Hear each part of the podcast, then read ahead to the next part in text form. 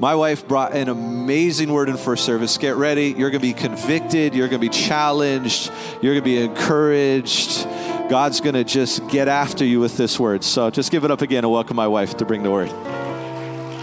Good morning. That's a, that's a lot of pressure. Challenge, encourage. That's a lot of pressure. How are you doing this morning? Are you well? How many people have been with us for the last um, two weeks? You've been in, in service, you've been listening to the messages. How many people have been with us for the last six months or so to a year? Some of y'all are like, I, I, this is my first Sunday. I don't even know who you are, right? Um, I wanna, I wanna speak to you this morning. I felt like um, we've been in a season of tremendous change. You know, at the beginning of the year, Pastor Brendan said that this was going to be a year that was marked by faith. And many of us cheered and got excited, but how many people know that that means this is probably going to be a challenging year in some way, or going to be a year where the Lord requires you to do things that are uncommon to you. Hence, you have never been this way before. Hence, you need to strap yourself in because you're on a roller coaster ride with the Lord Jesus Christ into the new. How many people have felt like this year has been like, wow, lots of transition, lots of new, what is going on? On. You know, this has been a year where people have relocated, people have moved from, you know, job to job, have moved on to different places. And this is a year where the Lord has given such prophetic clarity about where we're going and what He's going to do. He is opening not only doors personally, but doors corporately. How many people were here when Emma was here? I mean, they got in here, Emma and Sam, and we're like, basically, we're like, this is what you're gonna do, this is who you're gonna become. And we were drinking out of a fire hydrant that morning. And many, um, you know, hearts in that moment either kind of raised up, you know, your heart kind of said, yes, so be it, God, let's go for it, let's take the mountain. Or some of you said, oh my gosh, that's a lot, I'm choking on the water. And then some of you said, I don't know about all that. I just know about that's a lot. That's a lot. But we are in a season where the Lord is releasing promises that He's requiring us to come at those things that He's releasing with faith. Not to back down, not to say, I don't know about all this, not to say, I'm choking on the water, but to have a heart that is full of faith. In fact, He is clothing us with strength and bravery. He literally is clothing us with the most excellent thing that he could clothe you with, clothe you with in this season, strength and bravery. How many people like designer clothes? But don't want to pay the designer price? Right. I ain't paying all that money for that. Louis Vuitton this, Gucci this, right? The best thing that you can be clothed with today is out of Isaiah 11. It's the spirit of wisdom, the spirit of counsel, the spirit of might, and the spirit of the fear of the Lord. We are in that era of time where when God releases a word, we've got to be full of wisdom, full of might. We've got to be brave ones that say, Hey, God, I got it. Yet now I hear what you're saying and I will respond and we will do this. And Pastor Brendan last week spoke out of 1 Corinthians 10. And um, before I read that and recap that, I want to say this. I was in first service and I could feel the Spirit of the Lord hovering over hearts. I could feel that this message today was going to be a heart day. This was going to be something that the Lord was going to start to move in this place over hearts. And there are two distinctive responses when God starts to, you know, touch your heart. One is that you say, okay, God, like, would you come? God, would you, the psalmist said, would you scrutinize my heart? Would you look in my heart and see what is going on? And would you help me navigate that? Would I be sensitive to your movement over my heart? And then the second one is to hit the snooze button that says, I'm gonna disconnect right now because that's a lot and I don't know how I can do all of that, and it hurts a little bit too much, and I just need to move myself away from that. I want to challenge you this morning that this word that I'm about to bring to you is a word that you need spiritual sensitivity to. You need to be able to open up your heart. In fact, God is saying, I give you an opportunity today to surrender yourself again and to say, okay, God, like, I think I know, you know, I've been here a little bit, I've been here a lot, I've been choking on water, I've just been like, what's going on? But I'm willing to listen to you today. How many people say, I'm willing to listen? So PB last week spoke out of 1 Corinthians 10, 6 to 12 in the ESV, and it says this. Now these things took place as an example for us. That means pay attention. Let's see what the example is. That we may not desire evil as they did. Do not be idolaters as some of them were, as it is written. The people sat down to eat and drink, rose up to play. We must not indulge in sexual immorality as some of them did. And 20,000 fell in a single day. That's a lot of bodies. We must not put Christ to the test. Don't provoke him, as some of them did and were destroyed by the serpent, nor grumble, complain, as some of them did and were destroyed by the destroyer. Now, these things happened to them as an example, but they were written down for our instruction. It happened as an example, were written down for our instruction, on whom the end of the ages has come. Therefore, last statement here, let anyone who thinks that he stands take heed lest he fall. That means anybody who thinks he's good and everything is good, take heed lest you're the one that falls out. So, once again, that passage of scripture he spoke last week, we're not to engage in sexual immorality. We're not to provoke the Lord Jesus Christ. We're not to, to be given to idolatry, grumbling and complaining. I won't tell you, uh, uh, well, I'll tell you, I was pinned to the wall on the grumbling and complaining. You know, you look at yourself, you're like, I'm not doing that, I'm not doing that, I'm not doing that. And then you're like, oh Lord, I'm doing that and you got to repent, right? That hit me last week. And when Pastor Brendan was speaking last week, I was watching him and I was caught up into a vision as I was watching him preach. I was caught up into a vision and I saw in the spirit, it was actually superimposed on top of him. I saw in the spirit two lightning strikes that hit um, the same object. It was like a lightning strike from the left and a lightning strike from the right that hit the same object. And I sat there and I was kind of trying to figure out, I was like, God, I don't understand. It's not raining outside. Is it raining inside? No, it isn't. You know, what is going on as I saw these two bolts of lightning hit the same thing? And I heard the Spirit of the Lord say that He was coming to deal with a particular, two particular strongholds, two particular strongholds that are like two sides to the same coin and that the Lord was going to begin to pull out the root systems out of the people of God that were anchored so deeply in this stronghold. And I was just, you know, as I heard him whisper to me what they were, I actually thought to myself, I don't even know if I can get up and talk about that because I feel like some days I'm in it, some days I'm not. I'm trying my best, some days I do it. But the Lord said, this is part of humanity. This is part of what I, I am bringing and I'm, I'm, I'm, I'm causing my people to long for me and to find me in this place of longing in this place, in these deep places with me so that I can uproot this from their lives.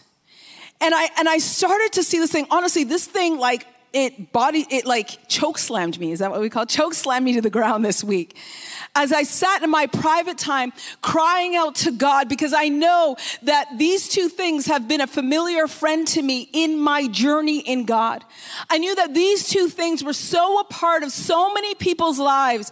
Probably 100% of people experience this, and it feels like it's so a part of who you are that to separate yourself out from this thing is a challenge and a daily challenge. It felt like these two things were, it's just like, well, these two things will always be with us. I'll never get to conquer this thing because it's just part of life and it's just part of who I am. And the Spirit of the Lord said to me, that he's coming to deal with the stronghold of insecurity and pride. That the Lord has said, it was like the Lord said, enough of the challenge and the debate and the, that is the internal battle for many that the Lord said that He wanted to uproot this thing and give us tools to uproot these things. Because if we are looking at entering into the promises of God over our lives, if we're looking at becoming who God's called us to be, expansion, promotion, forward movement, that these two things were crippling. In fact, the Lord said these two things are like standing, standing in uh, quicksand and they keep you stuck. It like sticky um, tack on your shoes or like gum and it slows your pace and it causes you not to become your best self. Insecurity and pride. And I heard the Lord say, yeah, all the women will say, yeah, I'm a little bit insecure. And guys will say, oh, I deal with, you know, male PMS, pride, money, and sex. But the Lord said both of them are experienced by both genders. And both of them he's coming to uproot. And it was like, it literally was like, it was like two sides. How many people actually carry money around? You know, we carry money around. Some of our older, more wise generation, right? The rest of us are like, you know, scanning phones and stuff. You know, the Lord said to me, this is a, a 25 cent, it's not a 25 cent actually, it's at 10 pence. I was in, in Europe, so I had some British coinage. I couldn't even find a 25 Canadian cent. And the Lord gave me this picture that it's like, actually, I can't do this. Uh, Pastor Emma, you want to come and try this for me? You know, when you flip the coin, you're like heads or tails, right? We're gonna we're gonna see. Flip the coin for me, please. You flipped it on the back of your hand. What are we? Heads or tails? Heads. The Spirit of the Lord said to me, heads is like pride. Um, and that, and pride was, oh, you're standing here? Oh, no, you're going to flip the coin again. Just stay right here. So when we're talking about, I'll talk about heads, heads and tails. That heads and tails, pride uh, being heads, um, insecure being tails, were both rooted in the place of putting confidence in the flesh. Both of them. So he flipped it, he got heads. Heads says this it says, there's a, that in me, there's self assurance that comes from possessing attributes that supposedly determine my worthiness. Flip it again, let's see what we get. Tails, there we go. So, tails is insecurity, and its insecurity comes from not possessing those very attributes and that we would go about this is the picture the Lord gave me. You can flip the coin again, just keep flipping the coin. That many of us, every single day, it was like we're battling with a sense of, I'm not good enough, I'm not worthy because I don't have this, I don't have that job, I'm not living on Bridle Path, I don't have this kind of money, I don't look this way. And then some of you were experiencing that and you're like, you know, trying your best to separate that from who you are. You're trying to know who you are in Christ. And then there are other people that are like, I got the stuff and I am the stuff. And the Lord has issues with both. Thank you. The Lord has issues with both. You can clap for him, you can clap for him if you want to clap for him. And in our quest for stability, because everybody's looking for stability, we attempt to make ourselves feel better through the method of comparison. Through the, me- so it's like if, you know, if, if, um, today I feel, you know, good about myself and I got no blemishes in my face and I'm crushing it on my job and I'm good. And then I scroll into social media and I see somebody who looks better than me or whatever. I begin to compare myself and I either feel less than or more than. And the Lord says He's coming to deal with that because of where we're going. Paul said in Philippians 3, verse 3 to 16, he said this We are those who boast in what Jesus has done, not in what we can accomplish in our own strength. It's true that I once relied on all that I had become. He did, he did. He's like, I'm just gonna, I'm gonna tell you the truth. I had a reason to boast and impress people with my accomplishments. And then he goes on to list them. More than others, for my pedigree was impeccable. I was born a true Hebrew of the heritage of Israel as the son of a Jewish man from the tribe of Benjamin. He's like, this is my, my race makes me good. I was circumcised eight day after my birth. I don't know why he's excited about that. He's boasting about that, but he was circumcised. He was raised in a strict tradition of Orthodox Judaism, living separate and devout life as a Pharisee. And concerning the righteousness of the Torah, no one surpassed me. I was the best.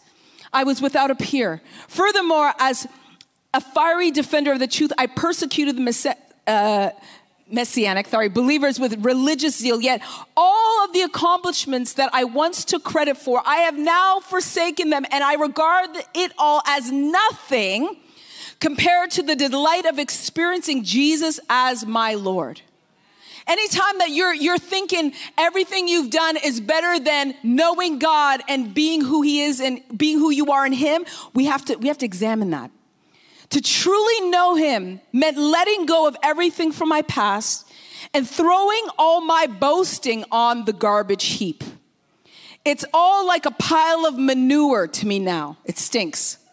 So that I may be enriched in the reality of knowing Jesus Christ whew, and embrace him as Lord in all of his greatness. Not my greatness, his greatness. My passion is to be consumed with him and not cling to my own righteousness based on keeping the written law. My righteousness will be his based on the faithfulness of Jesus Christ, the very righteousness that comes from God. Last statement. And I continually long to know the wonders of Jesus more fully. I continually long, look at the language, to know the wonders of Jesus more fully and to experience the overflowing power of his resurrection working in me. Now, I love what Paul says in this. He goes on to say this that we need to not put confidence in the flesh, but our confidence needs to be in the pursuit of the knowledge of God, the power of the cross, and that power working in you. And I love what it says at the end there. It talks about his greatness, that we're embracing God as Lord in all of his greatness. Now, this whole issue of confidence of in the flesh is an issue. Why am I going at this? Because I, and I'm going at it with such intensity in my spirit because I saw it come like lightning. Because what the enemy wants to do is keep the believer, believers in a battle over, and it's internal battle over confidence in the flesh because it is an issue for the believer of identity and authority. Because if you are not understanding that you are loved, accepted, you've been chosen, you are royal priesthood. He went to the cross for you, He died for you, and then He left you with authority to rule and to reign. If you don't have that understanding, then we live a subpar Christian life. You live a life that you wonder, why can't I amount to more than I, I you know, more than I'm doing? I have big dreams, but I never actualize them. It is because, my friend, you are in the quicksand of not understanding the value that God places on you or diminishing it by comparison or overthinking your capacity. And the Bible has a lot to say about that. We're going to get into it. So, if your inner dialogue is constantly filled with prideful thoughts and insecurities, you never punch through to the next level of promotion, expansion, and rulership. You just don't. You kind of make your way through life. Let's talk about insecurity. What is insecurity? And let me say this first. I told first service this. How many people went to church in the days that you took notes? Right? Remember, remember note taking? Notepad, you actually wrote things down in church? Now people are like, write things. Half a generation's like, what do you mean? You guys actually did that? Yeah, we did. This is a message that I want you to jot down what the Spirit of the Lord is hovering over in your heart. Insecurity. It refers to a profound sense of self doubt, a deep feeling of uncertainty about your basic worth and your place in the world. Insecurity, actually, I'll say this about insecurity and pride. They're both um, they, they're both diseases to the believer that cause an obsessive amount of self focus where you're constantly, it's not that you can't think about yourself and not think about yourself well, it's how often and how obsessed you are about that. It is constantly self conscious. The insecure man or woman lives in constant fear of rejection and deep, uh, a deep uncertainty about whether his or her own feelings and desires are legitimate. Characteristics of those who are insecure, they're sensitive. They're like incredibly sensitive. Insecure people are super, super sensitive. Not all sensitive people are insecure, but insecure people are sensitive to a fault. Everything bothers them. Everything is about how you looked at me the wrong way, how you didn't say hi when I was there, how this person is not giving me that. Like you're just so sensitive. One of the biggest roots of insecurity is anxiety and fear fear of men, fear of the future, fear of rejection, fear of failure. So it's like literally fear is around you like a whirlwind that in any opportunity or any circumstance, you are projecting fear and you're abiding in fear. Your job, your, your boss tells you, I want to give you a promotion. You're like, I don't know if I can do that. I don't know. And you've been believing the Lord for more money. And you literally talk yourself out of that promotion that the Lord is trying to bring to you. Once again, I am releasing this because of what the Lord is about to do in this congregation and with individuals. We got to uproot this thing of fear rejection. Because if you fear rejection, the very thing you fear will come upon you. You will cause people to reject you. Perfectionism, you always have to look right, say the right things, be right, do the best. You're overtly concerned about what people always think about you. Insecure. You suffer from chronic ability to make decisions, even when the choices have little consequences. Should I choose the black pants or the blue pants? Well, they kind of look the same. It's navy. I don't know. I don't know. I don't know. I don't know. Lots of like there, like, it's a lot. But some of you live in that cage in your own head, and God wants to set you free. Why do we operate this way? Often, thank you for asking. Why do we, why is that so a part of the human experience? And why does God need to heal this? Like, why? I'll tell you why. Can I tell you why 100% of us go through this and live in this? Number one, insecurity comes when you have instability at home.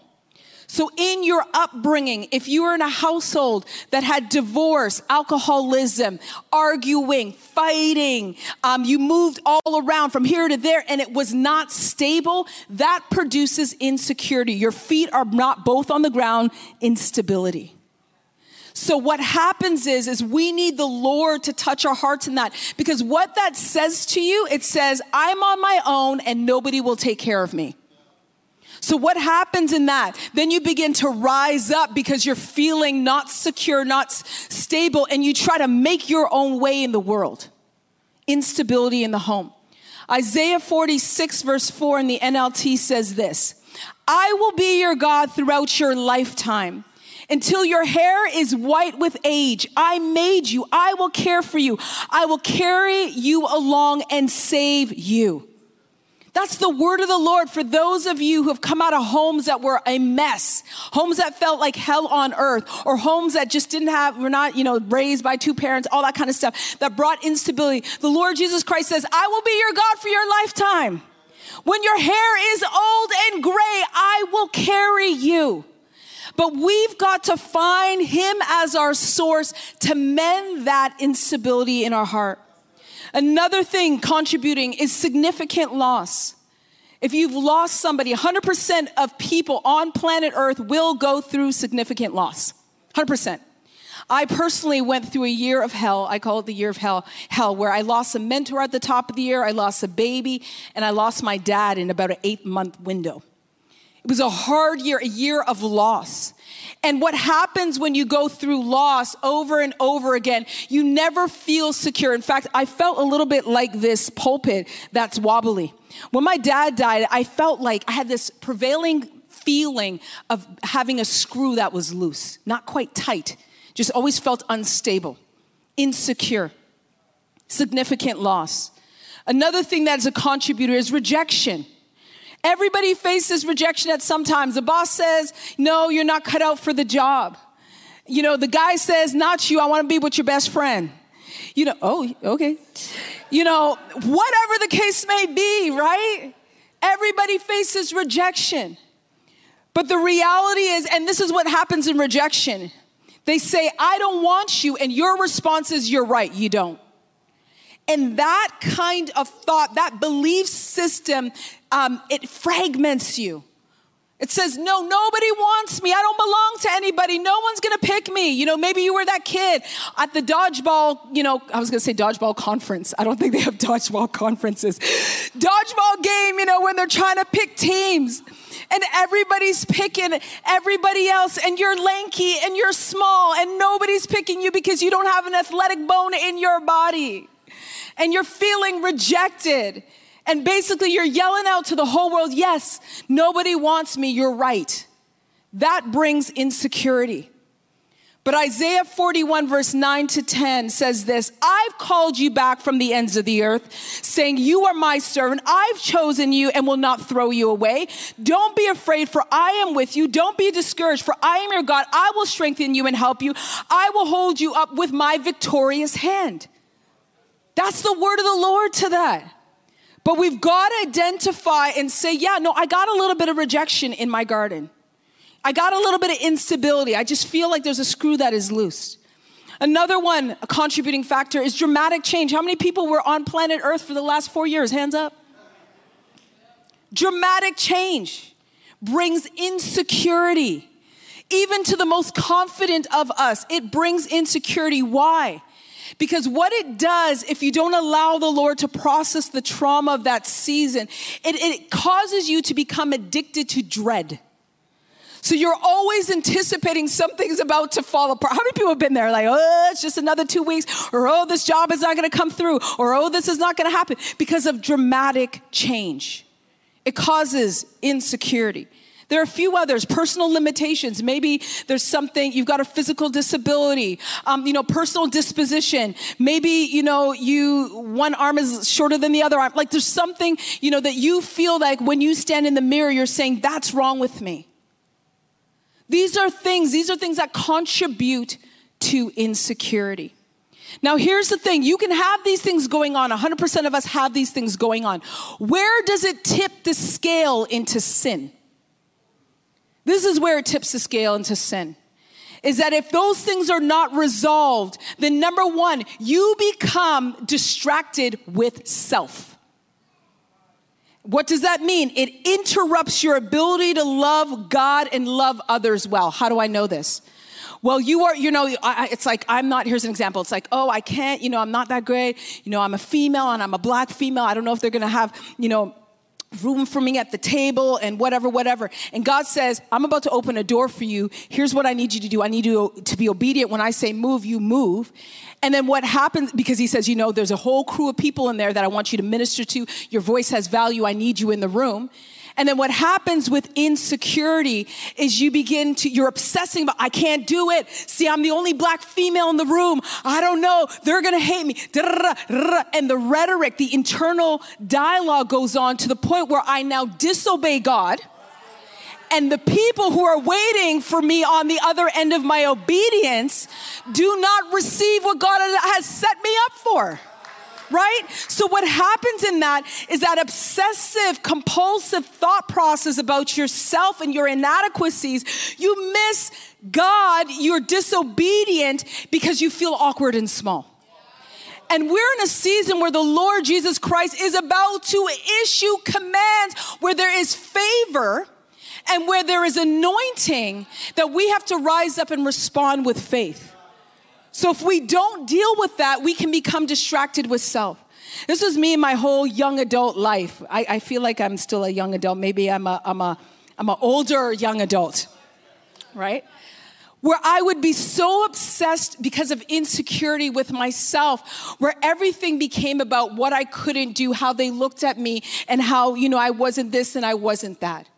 Literally, Literally, it was just such a running dialogue in my mind that I, I felt like the Lord had to so many times with great men and women of God that loved me to jerk me out of an underscore of defeat and insecurity and be like, no, you're better than that. Like, well, stop it. Stop. In fact, I've had ministers in my life or people that love me that, that rebuked me, rebuked me hard you know, kind of choke slammed me to the ground, slapped me in the face, and said, That is not who God's made you to be.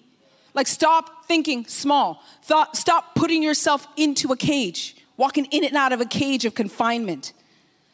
Another fruit or a sinful thing where insecurity becomes sinful um, is just that whole concept of we insult our value. We become dissatisfied with self, which really is I become dissatisfied with you, God.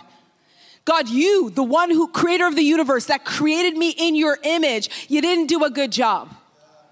Is basically what we're saying. You, you didn't do a good job insulting our value. You basically chronically live in a zone where you say, I'm not worth it, and you're not really who you say you are. I'm not worth it, you're not who you say you are. And that can tip you into sin. Another one, jealousy. The Bible says in James 3:16 in the amplified, for where jealousy and selfish ambition exist, there is, listen to this, disorder, unrest, rebellion, and every evil thing and moral degrading practice. Where there is jealousy. Now, how many people have ever been jealous of somebody? Come on now. All the jealous people, no, sorry. you ever been jealous of somebody, right? Jealousy moves you into a place where now there is unrest, rebellion, and every evil and morally degrading practice. I lived some of my life in this realm where I was jealous. I was like, how come they didn't get to do it? And all the how comes come out, right? How come, how come, how come, how come, how come? Then it's like, you think, you think, you think, you think you're better than us, you think. And that thing the Bible says that every evil, unrest, rebellious thing, moral degrading practice is in that when we're jealous. So that's how insecurity can tip the scale. So some of us wonder, why am I stuck? Why can't I move forward? Because your eyes are chronically on yourself and how you compare yourself to someone else, and it has produced a level of jealousy. And God says, No, no, no, I got a lane for you. You got your own lane with your name on it. Insecurity will cheat us of reaching and operating consistently at maximum potential. It will turn those in community around you into threats. It'll turn people in your community around you into threats. And this is important. Why? Because here at Toronto City Church, God is about to elevate ones at different paces and stages. So we don't all go up at the same time sometimes. It's like Monica gets a new job, God promotes her, favors on her. Then it's like Simone, something, God does something there. Then it's like um, this person over here, that person over here. And the thing about it is, is God does this so brilliantly in the family of God. He says, you've got to learn to sit, look, celebrate, and know that your day's coming at some point. And if you are insecure, you can't celebrate people well. Never. You just, you just, you, you're unrest. There's so much unrest. I love that word that the Bible uses in that scripture because he says there's, uh, you're restless. And then you become discontented. You just get angry because you're just like, and then you start, you know, you start saying, you know, Pastor Brendan brings somebody up here to preach and, and, you know, it wasn't you. And then you're like, look at him. You're like, his pants don't even fit right. You know, you start to find randomness to be like, why is he there and I'm not there? When we feel insecure, it is because something threatens our sense of identity and belonging. This is why the battle is over identity and authority. Because when you know who you are and you know that there's a seat at the table for you and that you have something unique and distinctive that God's called you to do and that that ceiling, it, it, the kingdom of God is not frugal, it is limitless, then you realize I can celebrate anybody at any given juncture because I know my day's coming. Legit. Put you in a place where every victory and every win is a win for you and a win for them. I used to be me. I'm gonna tell you a story about me. It used to be me. I used to, and the women, women may know this, guys, you do it the same way. I remember seasons of my life years ago where I would go into a room and I would scan the room and I'd be like, is everybody, who in the room, am I prettier than everybody in the room? Literally, I would scan based on my own analysis. And if there, I was prettier than all the girls in the room, I'd be like, look at me, man. See, I can command a room. I'm prettier than all the girls. And then if I went in the room and I thought a girl, once again, in my own head, thought a girl was pretty, all these girls were prettier than me, I'm like, woe is me. I am ugly. You know what I mean? Which is rubbish. Because here's the reality of realities. There will always be somebody prettier. There will always be, like, if you measure that in your world, you will never be content in the household of faith. Let's talk about pride.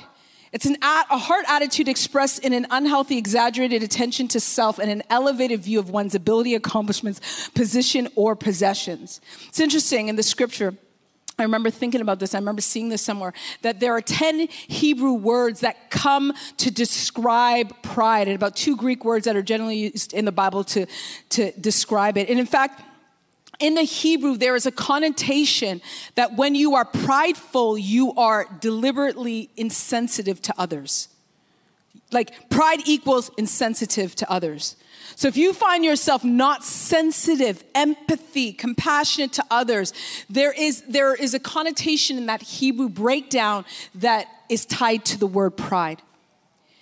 Second Corinthians 26, verse 1 to 16. I love this story about a king Let's pick it up in verse 1, and it says this And all the people of Judah took Uzziah, who was 16 years old, and made him king instead of his father Amaziah. How are you going to make a 16 year old king, anyways, and not expect, anyhow? He built Eloth and restored it to Judah. After the king slept with his fathers, Uzziah was 16 years old when he began to reign, and he reigned for 52 years in Jerusalem. His mother's name was Jecoliah of Jerusalem, and he did what was right in the sight of the Lord. Turn to somebody and said, He did what was right. According to all that his father Amaziah had done, he set himself to seek God in the days of Jer- uh, Zechariah, who instructed him in the fear of the Lord. And as long as he sought the Lord, God made him prosper. The Bible says this guy sought the Lord God made him prosper. He, he, and I'll tell you what he did. Once again, he was a king at 16. He ruled in Jerusalem for 52 years. He sought the Lord. He prospered. He was successful. The scripture goes on to say he was success, success at war. His fame spread all over the land. He was, in fact, the Bible says he was innovative and he was intelligent. He helped Judah prosper. He built towers, fortified them, dug wells, had livestock, farmers, vine dressers. He was a commander over a whole entire army. The guy sounded like Gen Z. I mean, this guy was doing it. He was crushing it. He was innovative. He had such levels of favor with God. Let's drop down to verse 15 to 21 in the message. This is what it says. Everything to seem to everything seemed to go his way. But then the strength and success went to his head. Arrogant and proud, he fell. One day, contemptuous of God, he walked into the temple of God like he owned it and took over burning incense on the incense altar. The priest Azariah, backed up by 80 brave priests of God, tried to prevent him. They tried to say, dude, what are you doing? Because he thought, like, he was like, I'm gonna go and do this. They tried to prevent him. They confronted Uzziah. You must not, you cannot do this, Uzziah. Only the Aaronite priests, especially consecrated for the work, are permitted to burn incense. Get out of the God's temple. You are unfaithful and a disgrace. But Uzziah, hear this, censer in his hands, was already in the middle of doing it, and he got angry. The Bible says he angrily rebuffed the priest. He lost his temper Angry words were exchanged, and then, even as they quarreled, a skin disease appeared on his forehead. That must have been a sight. As soon as they saw it, the chief priest Azariah and the other priests got him out of there as fast as they could. He hurried out. He knew that God then and there had given him the disease. Uzziah had a skin disease for the rest of his life and had to live in quarantine. Once again, we understand quarantine. He was not permitted to set foot in the temple of God. His son Jotham, who managed the royal palace, took over the government of the country. Now, why does this story so stand out to me? It was that he had a track record of serving God, seeking the Lord. God made him famous. God let the fame of this man's name go out through all the land. He blessed him and graced him with innovation, with an ability to command an army, digging wells, building towers, all these things. But the Bible says that all of it went to his head. It went to his head, it got to him. Uzziah then began to take liberties of going outside of what God had set up and sought to do something God did not ordain. What does pride do? Pride begins to say, I got this, I know this, I'm gonna do my way, I'm strong, I don't really need God. Pride says, no, no, no, like there, there's no accountability. You start to do things that you think are right despite what God says is wrong. There's a man by the name of A.W. Tozer, and he said this. He said, The most dangerous trap is just living and forgetting that God exists. And when we're in pride, once again, the flip side of the coin to insecurity, we begin to live and say, I can do what I need to do. We begin to make our opinion law and legal and just get, I'm gonna do what I'm gonna do me, right? That statement, I'm gonna do me and I'm good. And pride is a great sin because it presumes to possess excellence and glory that belongs to God alone. It says, I know better, and I'm gonna do me. What are the dangers of pride, Toronto City Church? Because once again, God wants to erode this from our hearts so we can rise up in obedience to what He's asking us to do without insecurity and pride. Dangers. Most prideful people are unaware that they're prideful. That was the king. He, he actually was like, he, he actually was blinded by his own accomplishments. And that, so he started to step out in something and he didn't recognize he was in pride. Obadiah 1, verse 3. Some of you are like, Obadiah? There's an Obadiah in the Bible? I know you thought that. I know you thought that. And NLT says this You have been deceived by your own pride because you live in a rock fortress and you make your home high in the mountains. Who can ever reach us up way here, or who can ever reach us way up here? You ask boastfully. When you're pride, you're deceived by your own pride because you're living the best life.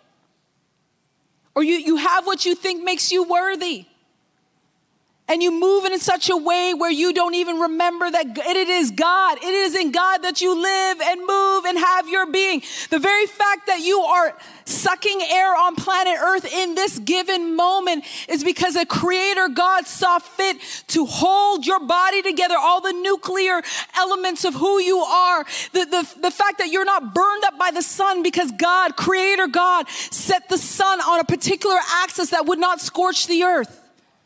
Like, we have to remember as people, we got to humble ourselves and remember there is a God that we will give account to. And we live and move and have our being because of Him. Number two, pride, dangers of pride. Pride gives way to conflict and arguments. The king is there arguing with the guys. He got mad when they challenged him. How many people just get mad when people are challenging you? Perhaps you have pride. You know, I, I had to reckon this in my own heart. In my own marriage, my husband would be like, I don't think you should. I don't know, what is it? He'd be like, I don't think you should. I'd be like, who are you to tell me? Leave me alone. You know, pride. When you have that, who are you? Why, why are you trying to? You know, all of us, we all do the same thing, right? Sucking teeth and doing all this kind of stuff. Proverbs 13:10 says, "Wisdom opens your heart to receive counsel, wise counsel, but pride closes your ears to advice and gives birth to only quarrels and strife." Some of you asking, "Why am I always in arguments with people?" Maybe because you're prideful. I'm not I'm reading you the Bible. This is not my opinion, okay? don't don't come for me. Another danger of pride, you start to think you don't need to ask for forgiveness because you can't recognize your own sinful condition. The king, he didn't even think he, he was doing something wrong. He was scepter in hand, doing in the temple of the Lord. And pride blinds us from recognizing that every single day we need to say, God, search me and know me.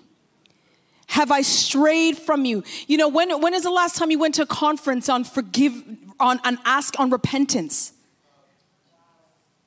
Like we're all like into the like this I call it the designer kingdom. We're all into the designer Gucci kingdom. You know, we like the skinny jeans and the lights and the this and the this.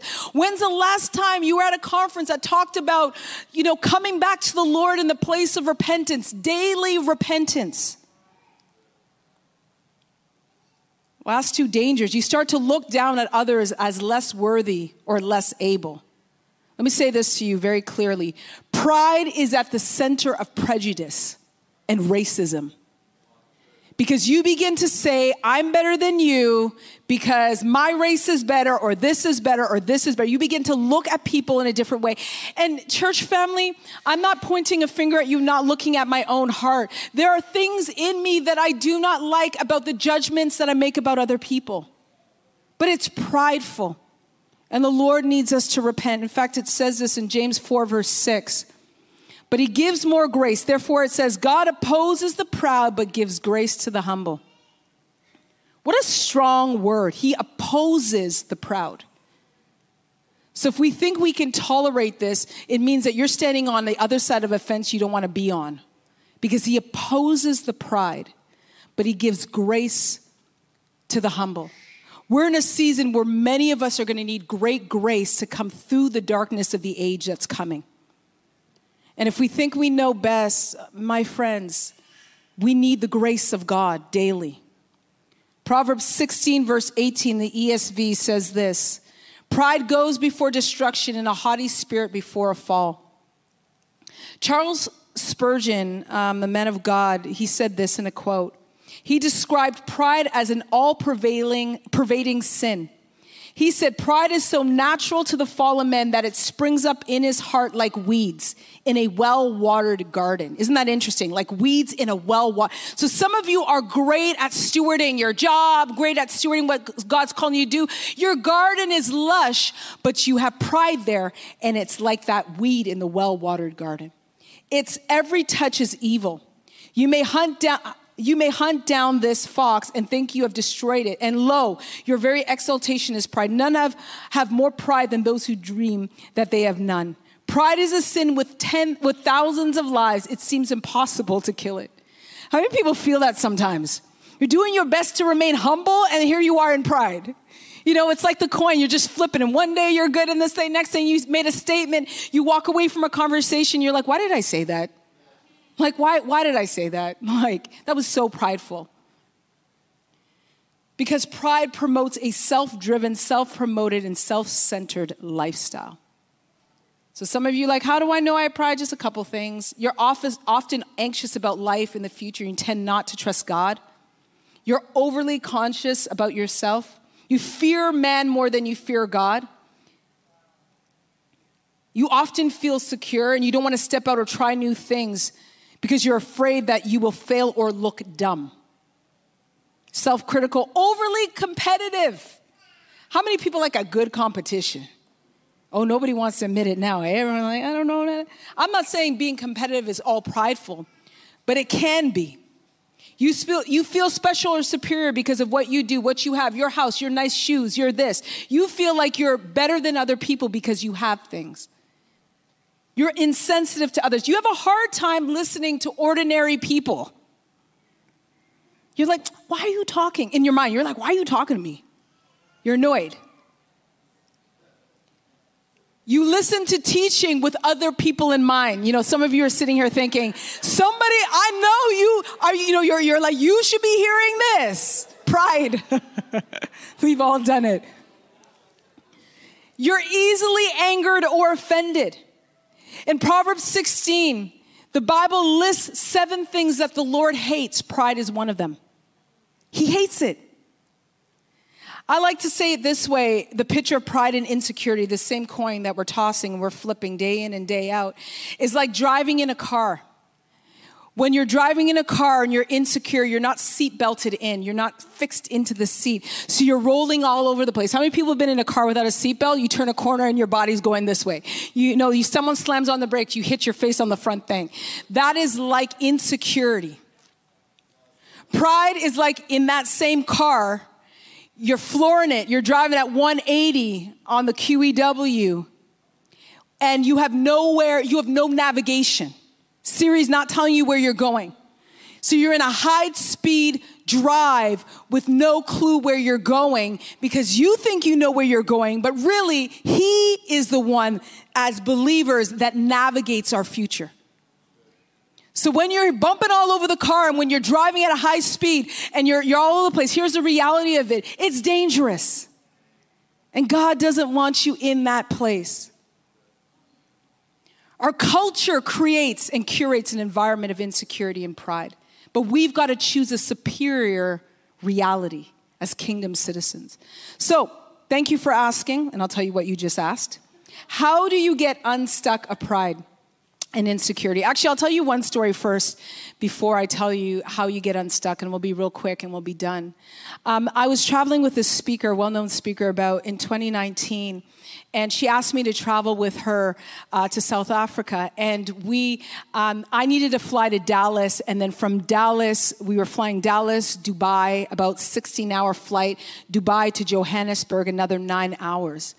And um, so me, so Toronto, Dallas, Dallas, Dubai, Dubai, South Africa, long haul. And I remember her saying to me, Hey, Sharon, you know, um, just so you know, I always travel first class, and, you know, this is how we do it because she's older in age and, you know, all that kind of stuff. So I whispered to my husband, I said, If I'm going to accompany her, and go and be a help to her, I might, me too, need to travel first class.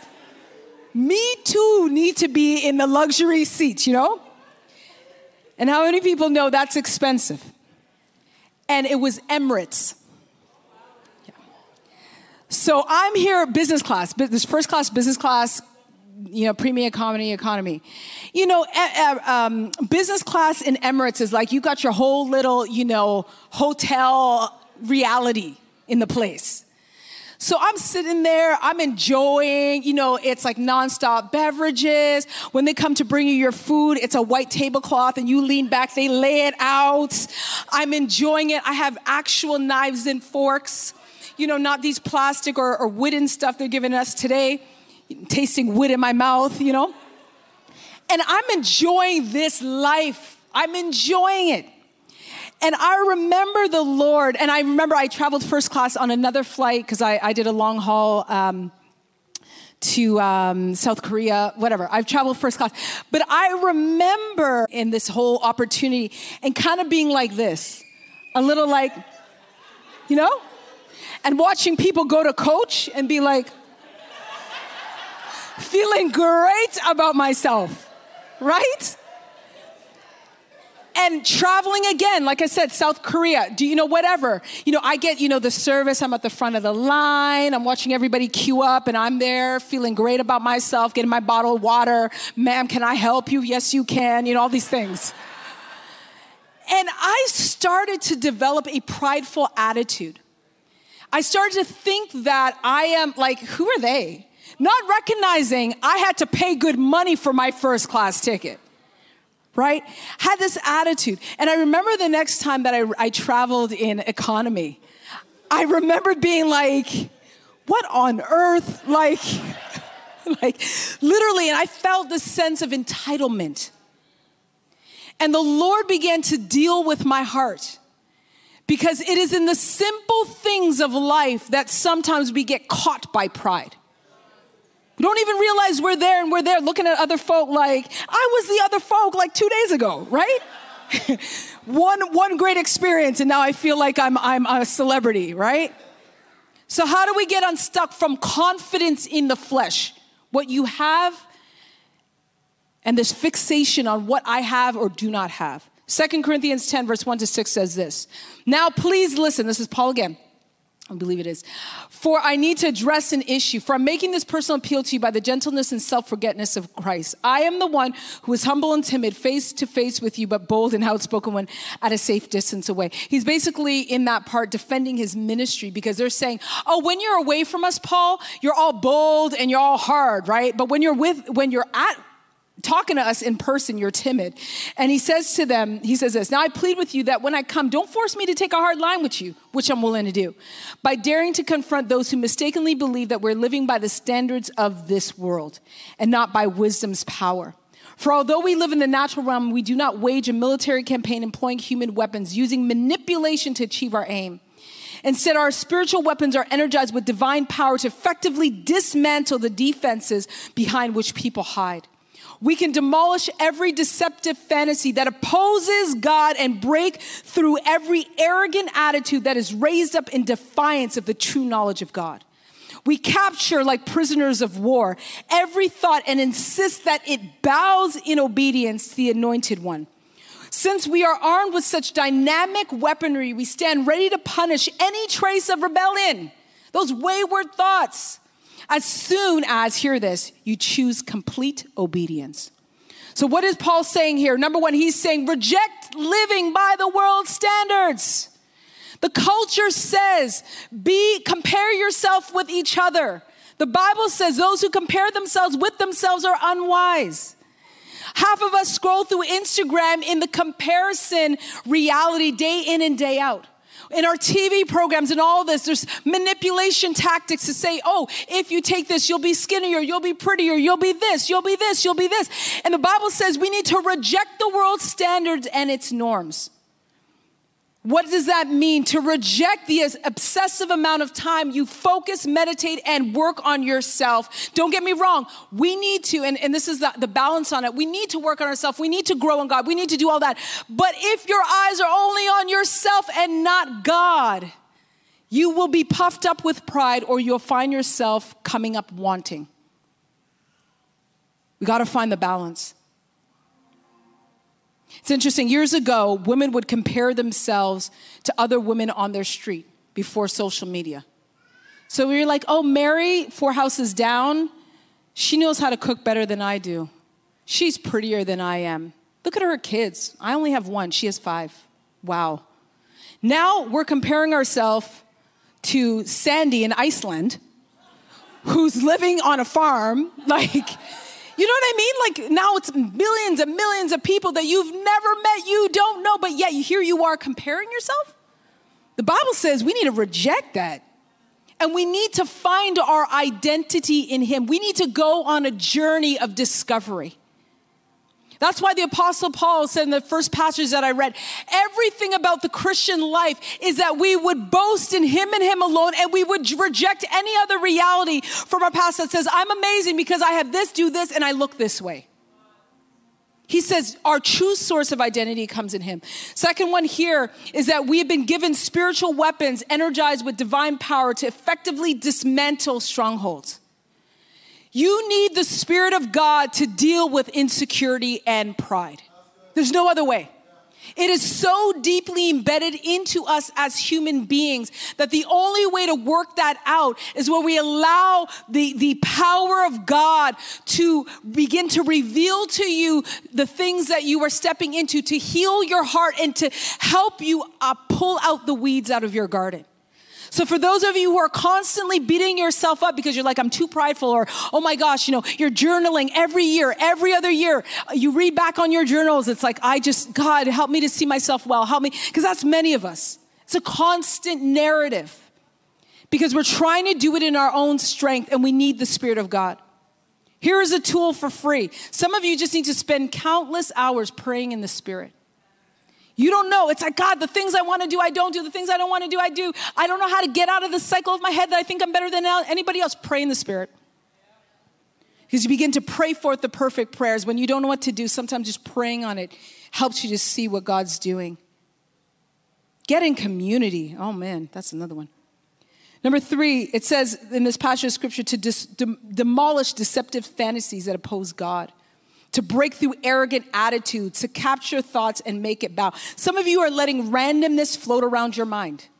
Randomness, there's thoughts everywhere and everywhere. The parachute thoughts that are just everywhere. It's the parachute thoughts of the guy that is, is, is jumping out of a plane. The parachute, you know, they strap the thing uh, uh, with the thing. What's the thing? The parachute. it's getting, we need to go home. The parachute. And the guy's jumping out of the plane, he's looking for the, the target to land. Some of you guys are letting that parachuter land on your front lawn, that thought that says, I'm better or I can't. The Bible says you got to capture those thoughts and, and, like prisoner of war, and make it bow to the knowledge of God. So, what arrogant opinions and attitudes are you harboring? Because arrogance and pride stops us from seeing clearly, so does insecurity. Romans 12, verse 2, and we're almost done. It says, Stop imitating the ideals and opinions of the culture around you, but be inwardly transformed by the Holy Spirit through a total reformation of how you think. This will empower you to discern God's will as you live a beautiful life, satisfying and perfect in His eye. The thing about it is, is we can live a life that's perfect in our eyes, but be not perfect in His eye. God wants to change the way we think. Church, this is a season of thinking differently. So when the prophets come and say, This is what's gonna happen, this is what's gonna change, this is gonna, a lot of us that fear change, we're like, Oh my gosh, I don't know, oh my gosh, we become restless, oh, I don't know if I can do that, or I think I can do it, I'm gonna go out and do it tomorrow. And the reality is, is God is after what is going through your mind. And if your thoughts are fixed on Him, in fact, He promised this He will keep you in perfect peace if your thoughts are fixed on Him. And the last statement here on what we need to do and, and how God can help us is we've got to choose complete obedience. It said that at the end. It said, since we are armed with such dynamic weaponry, that means he's already, he's, he's fit you to win. We stand ready to punish any trace of rebellion as soon as we choose complete obedience. Some of us just need to choose complete obedience, complete surrender. I'm done doing it my own way. I'm gonna humble myself and recognize there is a God who cares about me, loves me, wants to solidify my identity in Him, not my job, and I choose to obey Him. And when we do this, we're given an invitation to gain a healthy perspective about who we are, why we're here, and how we need to do our life. I thought about this just in closing. Um, I spent so many years of my life struggling with insecurity and with pride. And I thought to myself, God, like, why is it that it seems to be an ongoing struggle? Just to sum up what I just said in terms of dealing with it. And the Lord said to me, Sharon, you're, you're trying to do it in your own strength. You feel so much shame because inwardly you judge that person. Or you feel so insecure and you're trying your best to stand up tall and be confident. Or you feel bad because whatever the case may be. And the Lord said to me, He said, I'm gonna give you, I'm gonna help you uproot this from your heart and your life, and I'm gonna launch you into a season of wins, and you're gonna know that it's because I am with you, and because I love you, and because I have a destiny for you, and because I desire to express my power through your life. So I had to put down all my effort in trying to make things happen, trying to free myself. And I had to begin to ask the Spirit of God to help me go on a journey of following Him out of it. And I want to pray for you. Can you stand to your feet this morning? I want to pray for you this morning. This is 100% of us. So I'm not going to be like, I'm not going to be like, stand if, if you feel this is you, and then two people stand, and the rest of you, I'm going to look at and say, well, lie. Let's deal with pride. Because the reality is, is we are humans and without Christ, we are subject to these antics that the enemy tries to get us stuck in. So I want you to raise your hands before God if you're comfortable. Father, right now, we just come and we just humble ourselves. And Father, we say that we need you. We recognize that without you, God, our best ditch effort is not an A.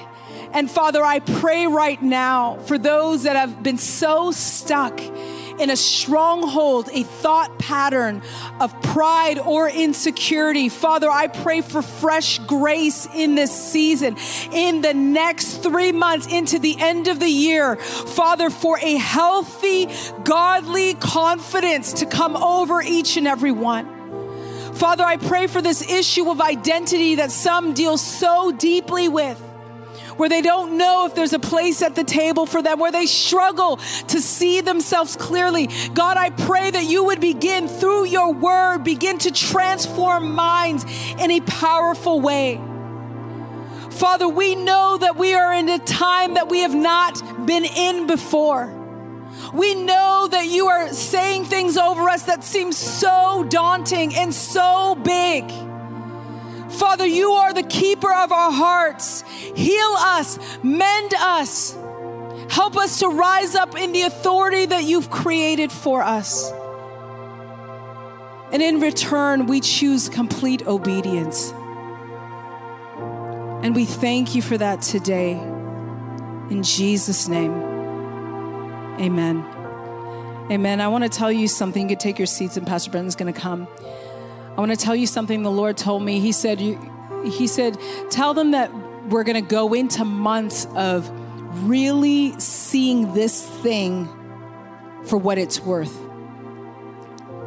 The Lord says some of you are going to start to see your heart, and your first response is going to be like, Oh my gosh, I, my heart is so ugly. I, I didn't even know that was so deeply buried inside of me.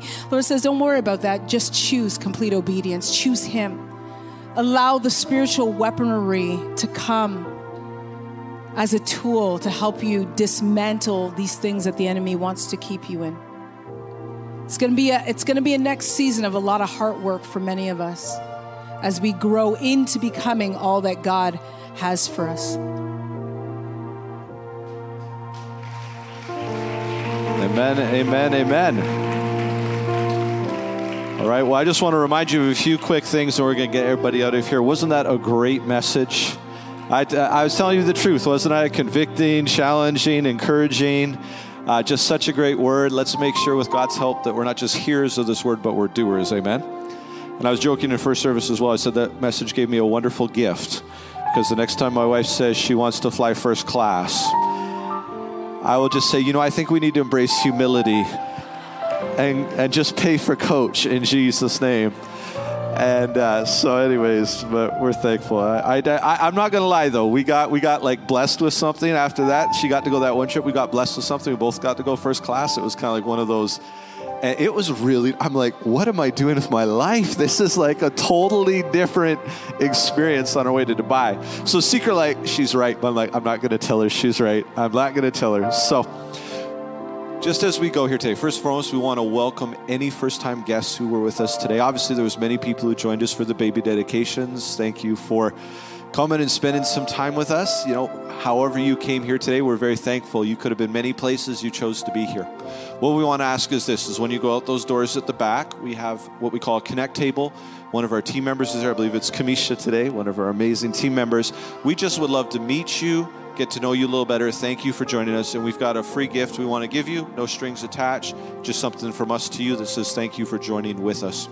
Secondly, we also want to, as always, acknowledge our ongoing tithes and offerings that people now give throughout the week. Thank you so much for your generosity. Thank you so much for your obedience to the Lord. We do what we do, first, obviously, because of God's provision, but God works through each one of you. And so, thank you for that. Let's continue to be filled with faith in our giving.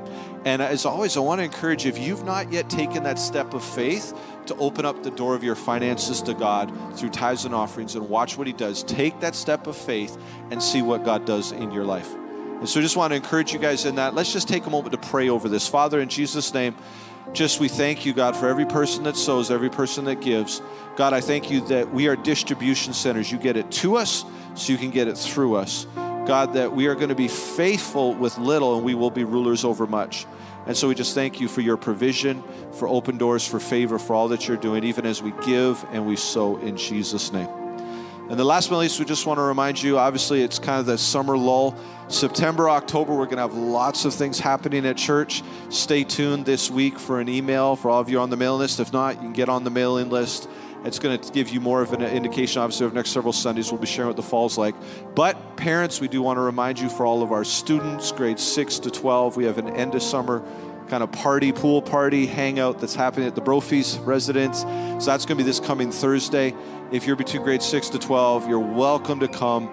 It's going to be a lot of fun, and uh, we got things taken care of, a lifeguard and everything. It's good. So it's going to be safe. It's going to be fun. You know you want to get out to that, but sign up online so our team can be ready for you and so we can make sure we have enough food and we have enough things in place. But other than that, actually, one more thing. Actually, I want to get you guys there. But if we just bow our head one last second, I want to give an opportunity today. If there's anyone who's never given your life to Jesus, if you're here and you've never given your life to Jesus, or maybe you used to follow Jesus and you fell away, the Bible teaches us that God loves us with everlasting love. We've been separated from the love because of sin. That's the bad news. And the bad news is because of sin, we deserve punishment. But the good news is this Jesus came, He died, He rose again to give us freedom and to give us life. And so, what I want to invite is we're going to dismiss. But if you're in this place and you would like to pray with someone to give your life to Jesus or give your life back to Jesus, we're going to have some of our leaders here at the front. So, as people are exiting, if you just want to come forward, come forward to the front.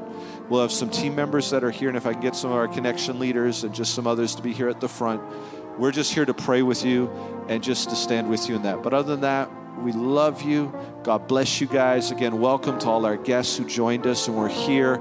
Congratulations again to the families who had the babies dedicated. Have an amazing Sunday, amazing week, kind of as we finish out summer. That's a little sad for some of us, but fall is coming. But God bless you guys. Have an amazing day. Amen. Amen.